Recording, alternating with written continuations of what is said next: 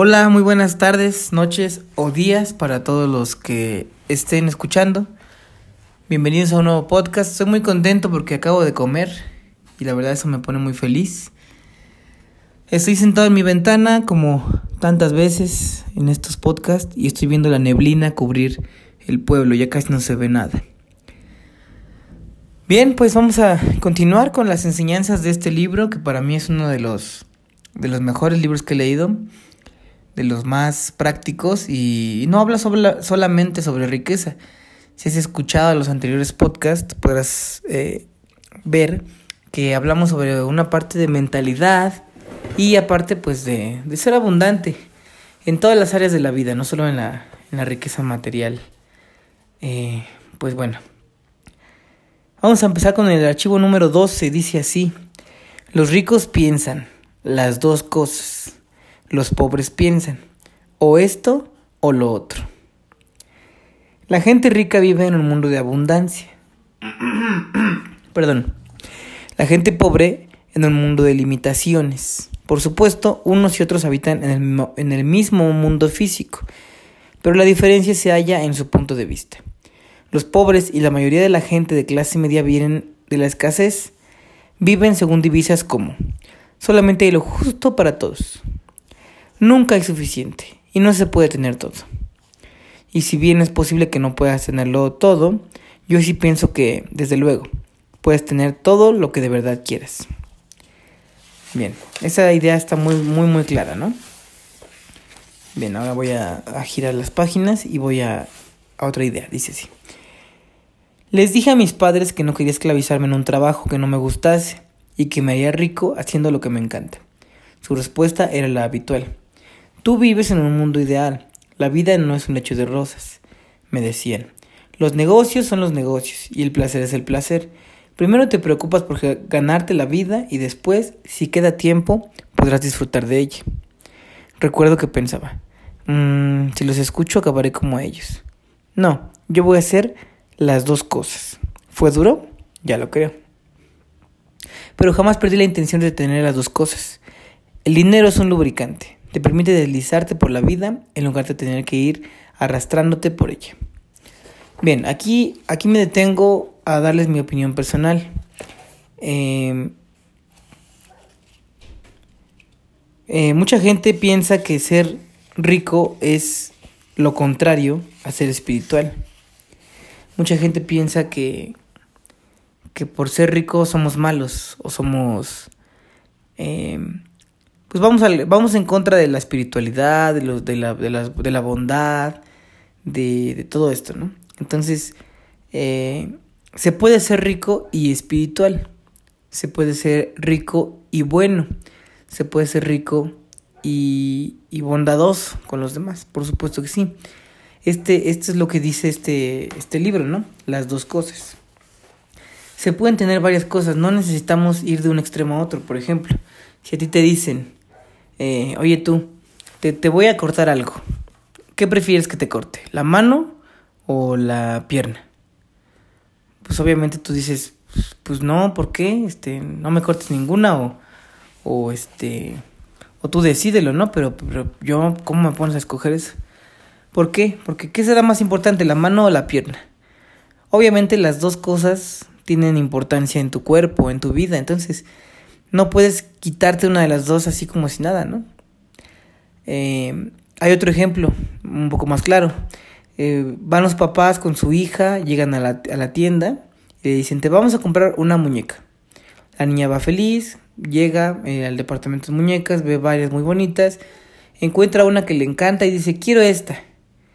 Ya la agarra, van, van de regreso por el pasillo y encuentra otra que también le gusta mucho. Y entonces dice... también quiero esta. Y el papá le dice, no hija, no, es que no nos alcanza. Solo puedes tener una de las dos, ¿cuál quieres? Y la niña dice, mmm, ¿no me podrás adelantar mi regalo de Navidad? Le dice el papá, no, no, no, solo una. Escógele, vámonos. La niña dice, ok, me llevo una. Pero voy a idear la forma de regresar por la otra. ¿Y qué hace la niña? Pues se pone a vender chicles, se pone a vender limonadas, eh, se pone a hacer mandados en la casa... junta sus domingos y va y compra su otra muñeca. Entonces, este concepto dice eso precisamente, que no debemos limitarnos a una sola cosa. Hay gente que igual piensa que, que debe de tener una familia o estudiar una carrera.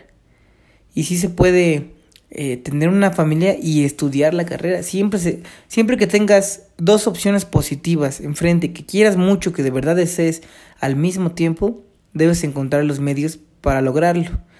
En otro libro que también estoy leyendo dice que, cuando, que el pensamiento creativo se abre cuando, cuando tú crees que es posible.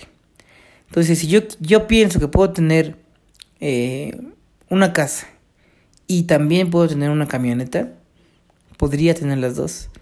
Si yo digo, ¿qué prefiero tener? ¿Una, eh, una, una cuenta de banco llena o ser muy espiritual y, y hablar con Dios todos los días?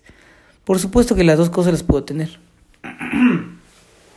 Bueno, después vamos a otra idea que dice así. La idea de que la gente adinerada, en cierto modo, acapara todo el dinero, de forma que de que no queda nada para nadie más, es ridícula. Ahorita vamos a explicar por qué, más adelante dice por qué. Si tan preocupado estás por los demás y tanto quieres asegurarte de que obtengan la parte que les corresponde, haz lo necesario para hacerte rico, y así podrás esparcir más dinero por ahí. Te insto encarecidamente a que disipes el mito de que el dinero es en algún aspecto malo, o de que tú serás menos bueno o menos puro si eres adinerado. Esa creencia es una absoluta tontería. Si realmente quieres vivir una vida sin límites, sea cual sea la situación, despréndete del modo de pensar una cosa o la otra, y mantén la intención de tener las dos cosas. Bien, eh, lo que decía al principio es de que eh, si quieres ayudar a los demás, hazte rico y ayúdales a los demás. Hay gente que dice, no, es que yo no puedo ser rico porque... Eh, no, ¿cómo voy a hacer eso si todos en mi co- colonia están, están jodidos? Pues hazte rico y dales trabajo. Hazte rico, dales una caridad. Hazte rico y enséñales cosas. Enséñales cómo te hiciste rico. Entonces, eso es lo que uno debe de hacer. Aspirar a las dos cosas positivas. Y si, si obviamente, porque casi siempre son cosas que queremos, cosas que tal vez no necesitamos, pero queremos, como un buen coche, como una buena eh, cena, como un, un buen pantalón, cosas físicas que queremos, que tal vez no necesitamos por completo, pero que queremos en nuestras vidas, debemos tener la intención de tener las dos cosas, ¿ok? Entonces, de esto habla el aspecto número doce, luego dice, uno, practica pensar y crear modos de tener las dos cosas. Dos, toma conciencia de que el dinero que se halla en circulación enriquece la vida de todos. Cada vez que te gastes dinero, di para ti.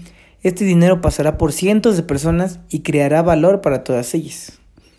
tres. Piensa en ti como un modelo de conducta para otros, demostrando que puedes ser amable, generoso, afectuoso y rico. Bien, vamos al número trece ahora. Archivo de riqueza número trece.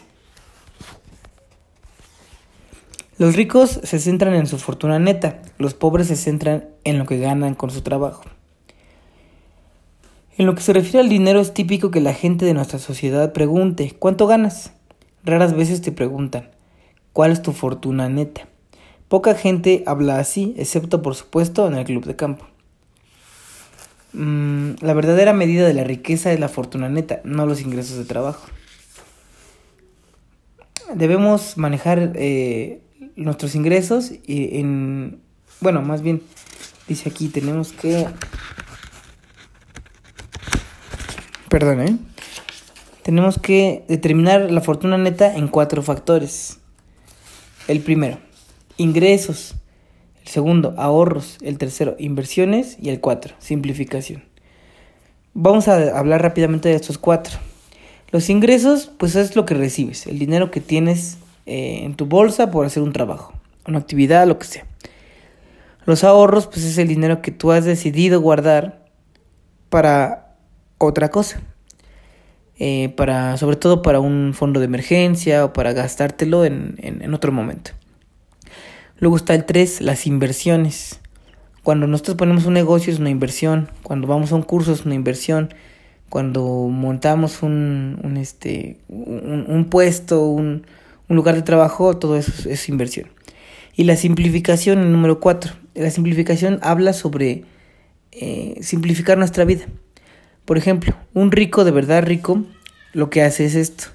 Si vive en una casa donde paga una renta de tres mil pesos al mes y gana diez mil mensuales, eh, cuando sus ingresos aumentan a quince mil, él no se muda a una casa más grande.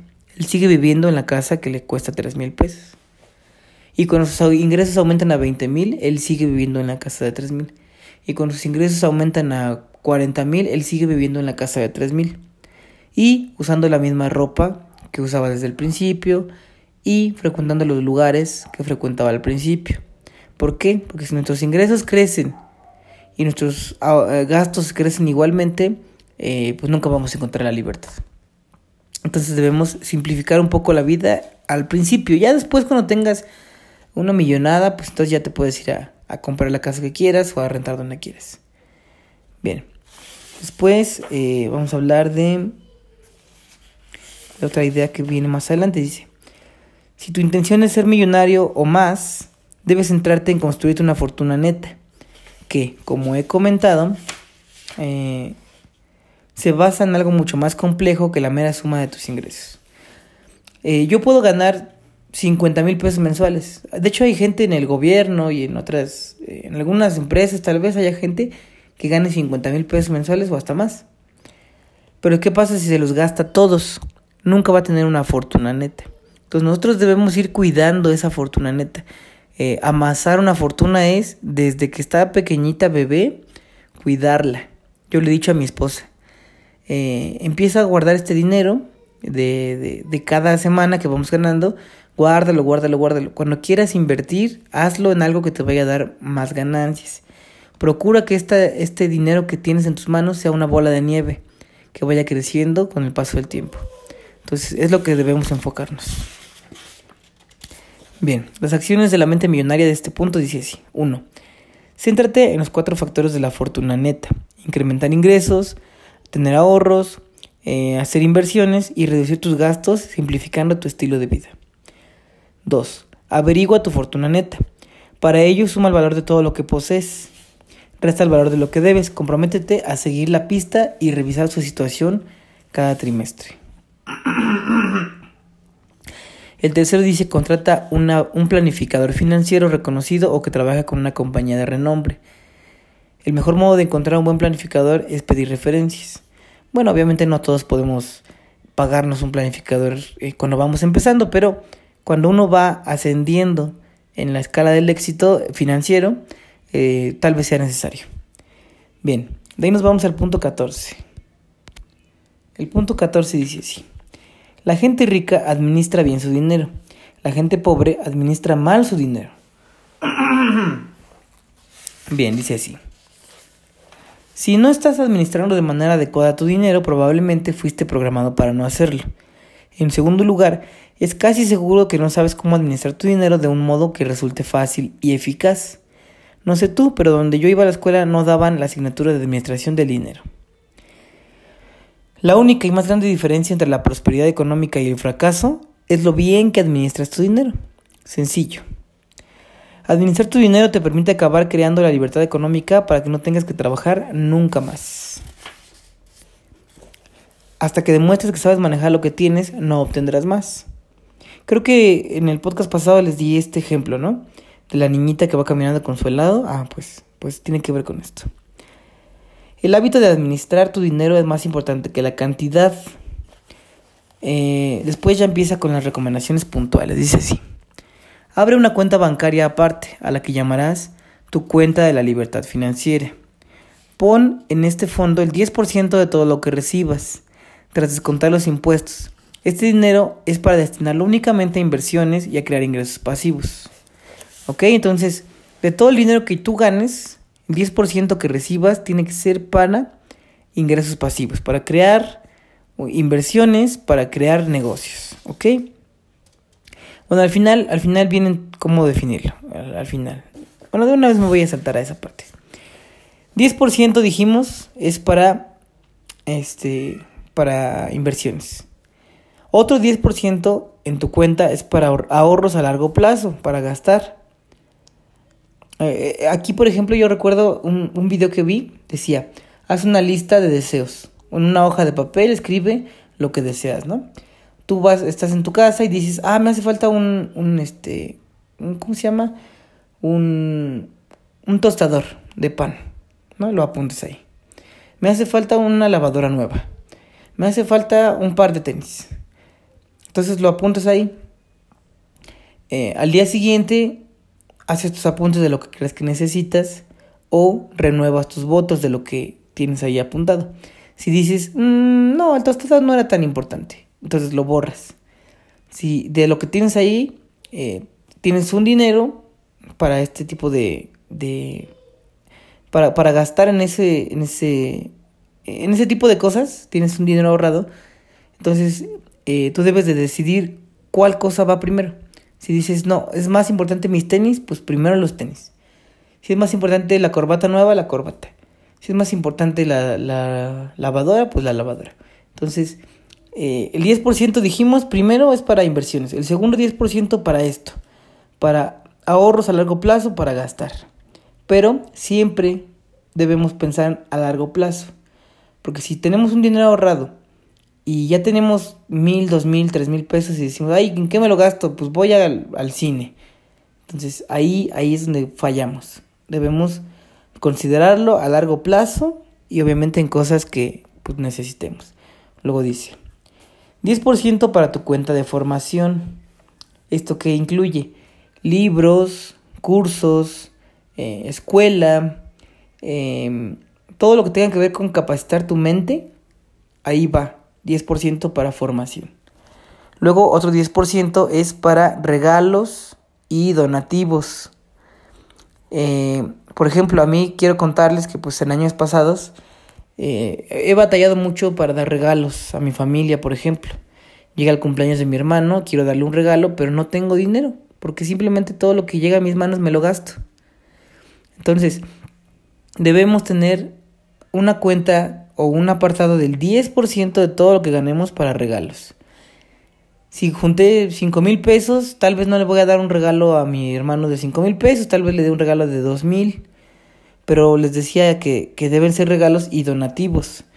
Entonces, por ejemplo, yo puedo agarrar de esos tres mil que me sobraron y, y usarlo para dar propinas. Donde yo voy a comer, doy una propina, donde me lavaron el coche, aparte de mi, de, del pago que le tengo que dar, le doy una propina. Este... Eh, donativos, por ejemplo, si ya tenemos mucho dinero, si es posible, llevarlo a una, aso- a una asociación de caridad, ver que se, que se utilice ese dinero para una obra benéfica. Entonces, así se ve, así dice el autor que debemos administrar nuestro dinero. Lo voy a volver a decir rápidamente. diez por ciento inversiones para negocios. diez por ciento para ahorros a largo plazo para comprar cosas. diez por ciento para formación personal. diez por ciento para regalos y donativos. Y el cincuenta por ciento que sobra es para nuestras necesidades básicas, nuestros pagos. La renta, la comida, eh, la, la ropa podría entrar ahí también. Todo eso. ¿Ok? Entonces, eh, ahí está. Dice aquí, la gente pobre piensa que todo gira en torno a los ingresos. Cree que tienes que ganar una fortuna para hacerte rico. Repito, esos son cuentos chinos.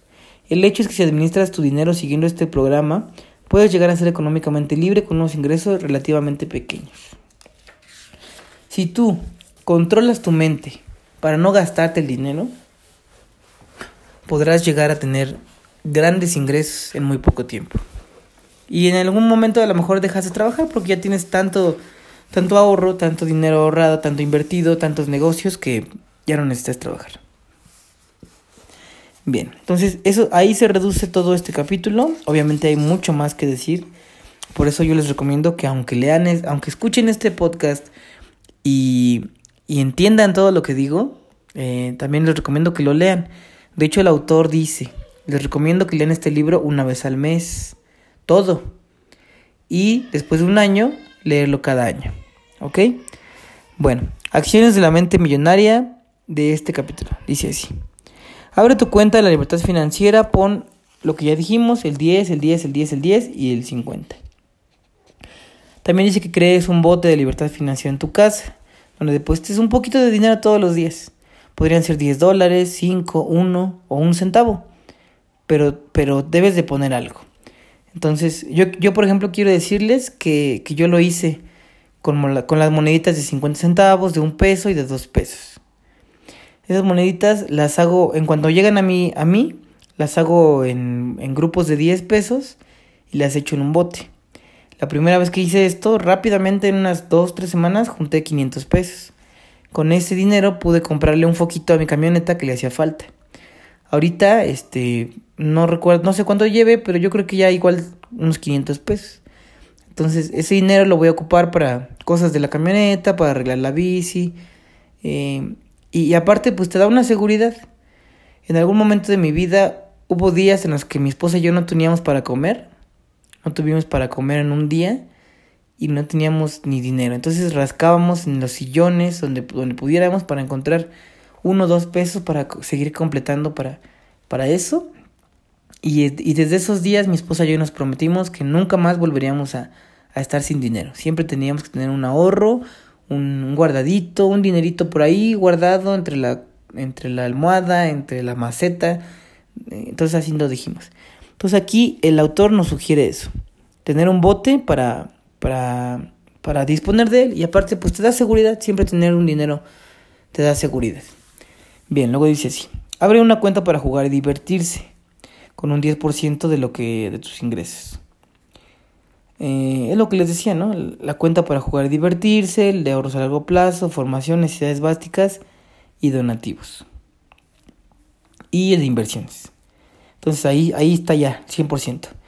diez por ciento jugar, divertirse. diez por ciento ahorros a largo plazo. diez por ciento formación, diez por ciento donativos. diez por ciento inversiones y cincuenta por ciento necesidades básicas. Obviamente tú puedes moverle un poquito. Podrías decir, no, pues yo le voy a poner el quince a esto, el diez a esto, el cinco a esto. Le, le puedes mover tantito y seguramente no va a haber tanto problema. Pero ese es un modelo estándar que el, el autor sugiere y que yo, yo también creo que da muchos, muchos resultados. Bien, después vamos al archivo número quince, dice así. Los ricos hacen que su dinero trabaje mucho para ellos. Los pobres trabajan mucho por su dinero. Bien, eh, hay un concepto, bueno, es el, lo dice tal cual el, el nombre del capítulo, pero eh, yo lo voy a decir de esta manera, ¿no? Eh, hay gente que cree que trabajar mucho es la única manera de hacer dinero. Si fuera así, los albañiles, que son los que trabajan más pesado, serían millonarios. Pero yo no conozco ningún mi- albañil millonario. Les va bien porque obviamente sí cobran eh, una buena cantidad por sus trabajos. En un día o en una obra, pues sí se llegan a, a ganar un buen dinero en relación a, otra, a otros trabajos. Pero al final son trabajos muy, muy, muy pesados y, y, y pues que no te dan eh, el camino al éxito. Entonces, eh, la gente, como dice aquí, eh, pues trabaja mucho por su dinero. Largas jornadas, a veces hasta dos trabajos tienen o hasta tres, trabajan en la noche y siguen atorados en, económicamente. Y hay gente que eh, pues son, son youtubers, son cantantes, son este alguna ¿cómo se dice? alguna celebridad que por el simple hecho de hacer un video, poner un po, un, un tweet, eh, hacer una publicación en Facebook, pues reciben miles de pesos. Entonces no hacen tanto esfuerzo físico. Nosotros debemos entender que vivimos en un en un planeta capitalista, en una sociedad cap- totalmente capitalista que premia al, al mérito, a quien impacte más.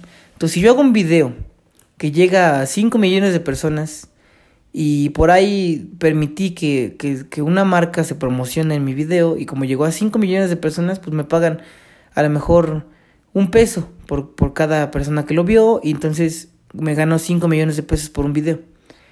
Eh, esto es posible en la actualidad. No, no estoy diciendo que esa sea la cantidad exacta. De hecho, creo que es menos. Son centavos lo que te dan por... por cada visualización, pero, pero existe la meritocracia, ¿no? Entonces, hay gente que puede hacer un video o una canción y de ahí cobra regalías toda su vida y, y, y le va muy bien con, con algo que no requirió tanto esfuerzo. Entonces, hay, hay muchas cosas que podemos hacer y de hecho es, es, es la base de encontrar la, la, la libertad financiera. La base es, es encontrar activos que te paguen sin trabajar, que te paguen sin tu esfuerzo, que te paguen con, con a lo mejor trabajar una vez y de ahí seguir cobrando. Entonces, eh, yo por ejemplo, pues quiero contarles que, que tengo dos ocupaciones, tengo actualmente tengo dos, dos cosas que hago y que me dan mucha libertad de tiempo. Eh, la primera es que pues soy cantante. Eh, yo estudié música desde hace eh, algunos años, desde que tengo doce, eh, me gustó la música. Después, ya que, ya que fui adulto, decidí entrar a estudiar de manera formal. Me dedico a la música en restaurantes, a cantar y todo, en eventos también y así. Y pues me pagan razonablemente bien. En un solo día yo llego a ganar más de lo que el promedio gana en un día. La gente que tiene trabajos normales, por así decirlo. Entonces, gano bastante bien en un solo día, en, en el fin de semana, y me permite entre semana disponer de mucho tiempo libre. ¿Ok? Y la segunda actividad que yo hago es el network marketing, redes de mercadeo. Es un negocio que está creciendo muchísimo y que ya es una realidad. Aún hay gente que no cree en, en ese tipo de negocio, pero en unos años casi todo se va a manejar con, con redes de mercadeo. Entonces, el que no le entre ahorita, pues tal vez dentro de unos años va a querer entrar y ya va a estar diferente la situación. ¿Qué es el network marketing? Es eh, usar un producto, recomendarlo, eh, asociar gente a la empresa debajo de uno y crear cadenas humanas. Crear cadenas que se extiendan y que se, se, se eh, aumenten su volumen. Y por la por la compra de cada producto que hagan ellos, yo recibo una comisión porque entraron en mi red, entraron en mi, eh, pues sí, en mi en mi canal, ¿no? Entonces, si yo inscribo a cinco personas, esas cinco personas se inscriben a otras cinco, esos cinco inscriben a otras cinco, y todos ellos compran un producto al mes que me da a ganar diez pesos, pero como son eh, cincuenta personas y todos los compraron, pues me dan a ganar quinientos pesos, es un ejemplo. Quiero contarles que en el network marketing yo he llegado a ganar hasta nueve mil pesos en una quincena, lo que he llegado a cobrar, eh, que no es tantísimo, no, no soy millonario por, por eso, pero es un ingreso que yo ya no trabajo por ello. Es un ingreso que, que yo hice el trabajo una vez y ahora las personas siguen comprando sus productos sin que yo se los venda y me, me, me da una comisión. Bueno, yo les voy a hablar del, del mercadeo en red en otros, en otros podcasts. Ahorita solamente quería que dar a entender este punto. Nosotros podemos ganar mucho dinero con una idea, un, un, un invento. En este caso, por ejemplo, en, en la música, pues como eh, el trabajo del músico, pues eh, eh, obviamente hay, hay quien cobra menos y quien cobra más, ¿no?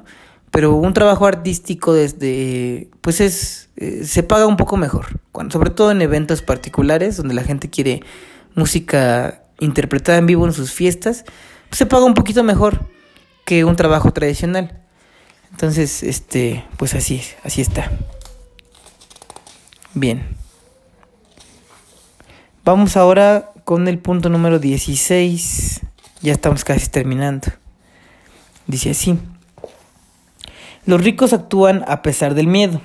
Los pobres dejan que el miedo los detenga. Y voy a una a, a ver mis notas. Dice así: si quiere crear riqueza o cualquier otra clase de éxito, tiene que ser un guerrero. Tiene que estar dispuesto a hacer lo que haga falta. La gente rica no basa sus acciones en lo que es fácil y cómodo. Esa forma de vivir está reservada a los pobres y a la mayoría de la clase media. Hallarse cómodo está sumamente sobrevalorado.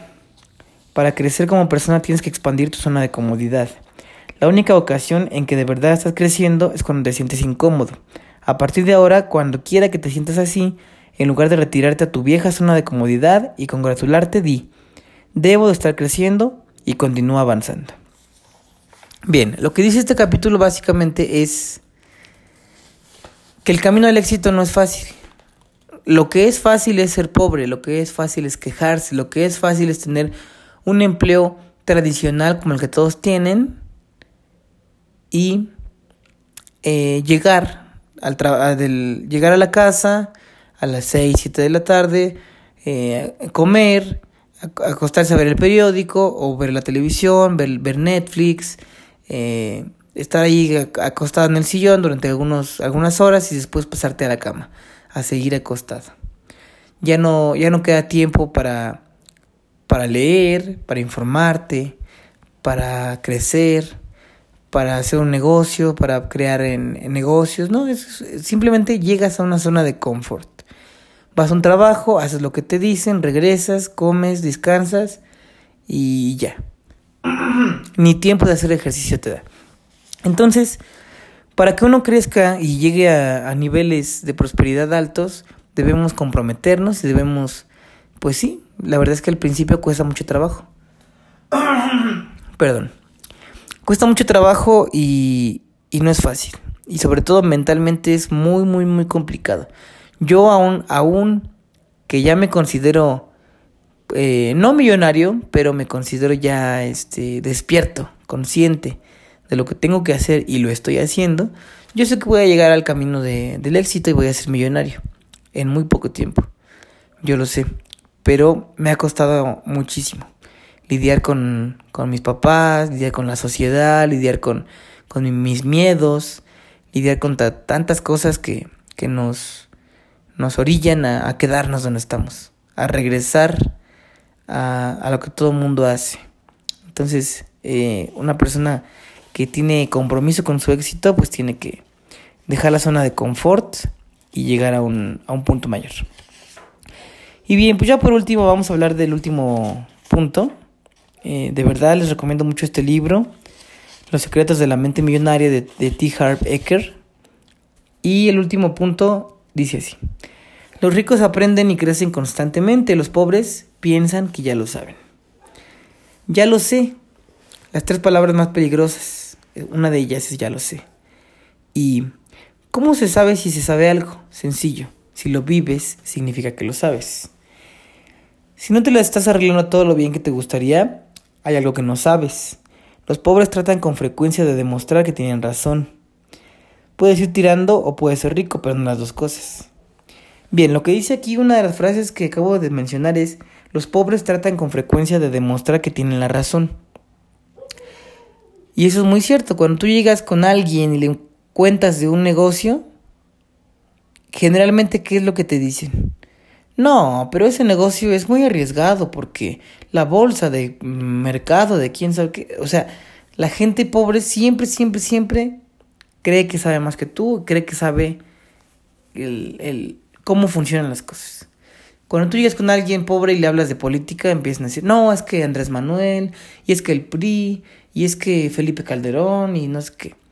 Todo, cada persona allá afuera, obviamente, personas que no están entrenadas eh, hacia leer libros y hacia el éxito, cada persona allá afuera cree que sabe la verdad de las cosas.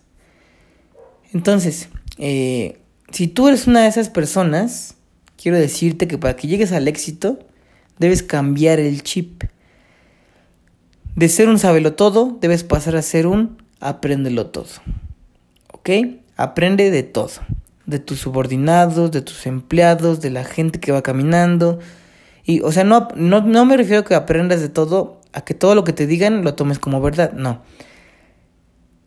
Quiero que analices, quiero que estudies a la gente, quiero que, cam- que camines por el parque y observes si la gente va viendo hacia el frente, si va viendo hacia el piso, si va viendo hacia arriba. Quiero que pienses cómo funciona una empresa, quiero que pienses todo eso, ¿ok? Eh, y que lo analices y que lo estudies. Hay mucha gente que cree que el capitalismo es malo. Eh, yo recientemente, hace unos días, Eh, se me ocurrió en un, en un Facebook poner un comentario. No había nadie comentando, nadie. Yo no le llevé la contra a nadie, simplemente puse en una publicación, puse... Para mí el capitalismo es muy bueno porque gracias al, a la meritocracia, la gente que impacta más gana más. Y, y pues yo, yo creo eso. Pero después de un rato empezaron a llegar comentarios y gente mala, mala vibra que empezó a decir, no, es que eres un, eres un pendejo porque... Este, ¿cómo va a ser? Que, que el capitalismo y que... Y, y luego llegaron otros que ja, ja, ja, ja, ja, que mira, y etiquetaban gente, y mira, mira, ven a ver lo que opinen, ja, ja, ja, ja. Entonces yo, la verdad, no les tomo atención, eh, no tengo la más mínima intención de, de que un extraño a miles de kilómetros donde yo estoy me crea. O sea, ¿para qué gastar tanto tiempo en explicarle eso a alguien que seguramente al final no te va a creer, ni te va a, a hacer caso, ni te va a beneficiar con que te dé la razón? Entonces yo le otorgué la razón, le dije, ok, tienes razón tú, ahí está. Pero el, el pobre siempre piensa así, siempre piensa que sabe todo y que, que tiene la razón de todo. Entonces, nosotros para llegar a ni- altos niveles de prosperidad debemos empezar a, a aprender más, a entender más cosas. Si yo me creo que lo hago todo bien, nunca llegaré a, a esos niveles que, que deseo. ¿Ok? Bueno, otras, otras últimas ideas para ir terminando ya, dice así. Si sigues haciendo lo que has hecho siempre, continuarás obteniendo lo que siempre has obtenido. Eso lo dijo también Einstein. Eh, si quieres resultados diferentes, no hagas siempre lo mismo. Luego dice aquí, la gente pobre alega que no puede permitirse recibir formación debido a la falta de tiempo o de dinero. Si piensas que la formación es cara, prueba con la ignorancia, decía Benjamin Franklin. La gente que está más arruinada es la que dice, yo no necesito ese curso, no tengo tiempo o no tengo dinero. Sin embargo, los millonarios y los multimillonarios se inscriben en todos los cursos posibles, leen libros y dicen, con que pueda aprender solo una cosa nueva o mejorar una sola cosa, ya valió la pena. Bien, vamos a ir ya a las acciones de la mente millonaria que nos propone el autor. Aquí quiero decirles que me da una cierta nostalgia cuando termino un libro, y aunque no lo leí por completo ahorita, pues siento un poco, un poco feo de llegar al final del libro otra vez. Dice así, en las acciones. uno. Comprométete con tu crecimiento. Cada mes lee al menos un libro. Escucha una cinta o sedes educativos, haz un seminario sobre el dinero, los negocios o el desarrollo personal. Tus conocimientos, tu confianza y tu éxito aumentarán. dos. Plantéate contratar un entrenador, un coach o un preparador personal que te mantenga en guardia. tres. Asiste al curso intensivo Mente Millonaria. Este increíble evento ha transformado la vida de muchas personas. Bien, pues hemos llegado al final de los diecisiete puntos para el éxito según eh, T. Harv Eker. Obviamente sí se enfoca mucho en la parte eh, monetaria, la parte económica, pero pues son aspectos que sirven mucho en todas las áreas de la vida, eh, sobre todo en la parte de la mentalidad. Cuando una mentalidad cambia hacia el éxito, en este sentido, hacia la abundancia, se impactan todas las áreas del, del pensamiento, todas las áreas del ser, desde la comida, desde las relaciones personales, desde la espiritualidad, todo eso.